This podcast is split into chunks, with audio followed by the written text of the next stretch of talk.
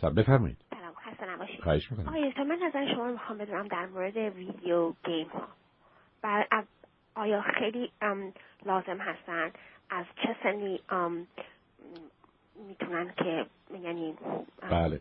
اولا من متاسفانه یا خوشبختانه چون بچه هم بزرگ هستن خیلی خبر. ازش ندارم. دو سه تا نکته کلی می‌تونم خدمتتون ارز کنم. مورد اول این هست که بچه ها تو سنین مختلف مهمترین کارشون فعالیت های فیزیکیه.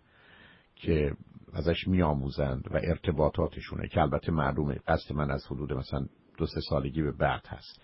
بنابراین هر چیزی که اونها رو بنشونه غالب اوقات غیر از مطالعه احتمالا مفید نخواهد بود. تازه مطالعه هم باید یه دوره مثلا 20 دقیقه ای داشته باشه پشتش حرکتی داشته باشه و 20 دقیقه بعد سن که بالا میره می‌تونه تا 40 دقیقه برسه. حتی برای خود انسان بزرگسال هم به دلایل بسیار مهم این هست که این فاصله رو و این وقفه ها رو به نوعی قائل باشن. پس بنابراین این ویدیو گیم ها خطرشون اونگونه که بنده بسیاری از اوقات شنیدم و می‌دانم.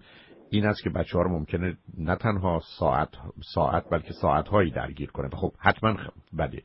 دوم برمیگرده به این که این بازی ها بازی های فردیه یا بازی های جمعیه.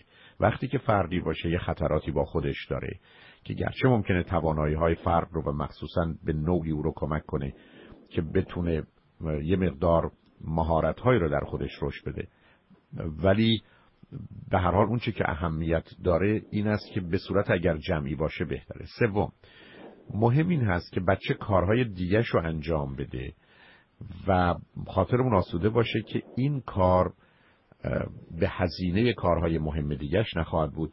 و مطلب آخری که می‌تونم خدمتتون ارز کنم که کمی از این بازی ها برای بچه ها مفیده. به چند دلیل. اولا یه جنبه هایی رو در ذهن و فکرشون رشد میده. از طرف دیگه مهارت هایی رو چون خیلی از وقت به سرعت واکنش هاشون و یا پاسخشون به شرایط مرتبط درشون توانایی هایی رو به وجود میاره. بنابراین نبودنش حتما اشتباس و باید مواظب بود. البته بازی ها بعضی از اوقات می‌دونید که احتمالاً گیم که توش جنگ است و کشت و کشتاره. یه زمانی هست که نه یه مقدار ساختن و خلق کردن یه زمانی هست که جنبه مسابقه داره. قسمت مسابقه و کشتارش احتمالاً پیامدهای منفی داره. ولی اون قسمتی که توانایی های فرد رو افزایش میده و به او امکان و فرصت اینو میده که در یه سطح و رده بالاتری کار بکنه مفیده.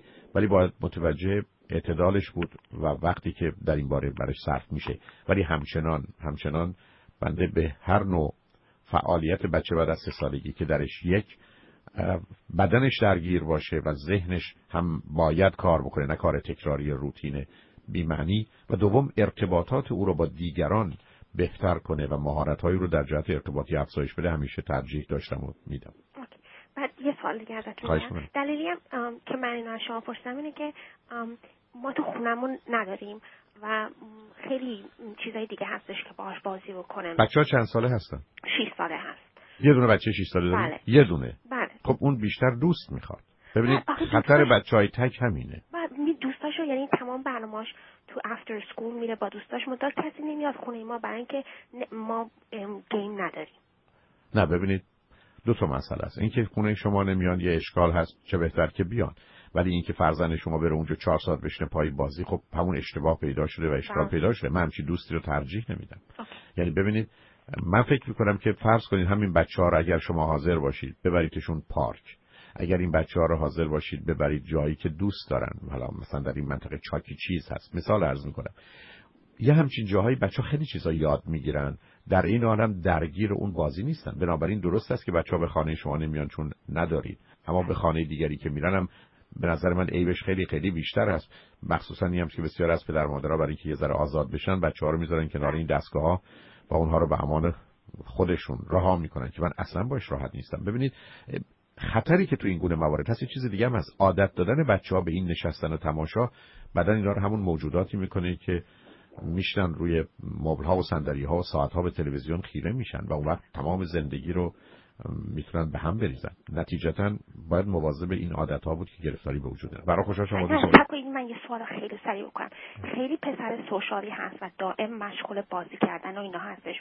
تنها وقتی هم میگم توی خونه هم هستش ما براش اسباب بازی مثل فوتبال داریم بیرون آم، دو شرخ سواری و اسکیت و اینا ولی اینا بمونه.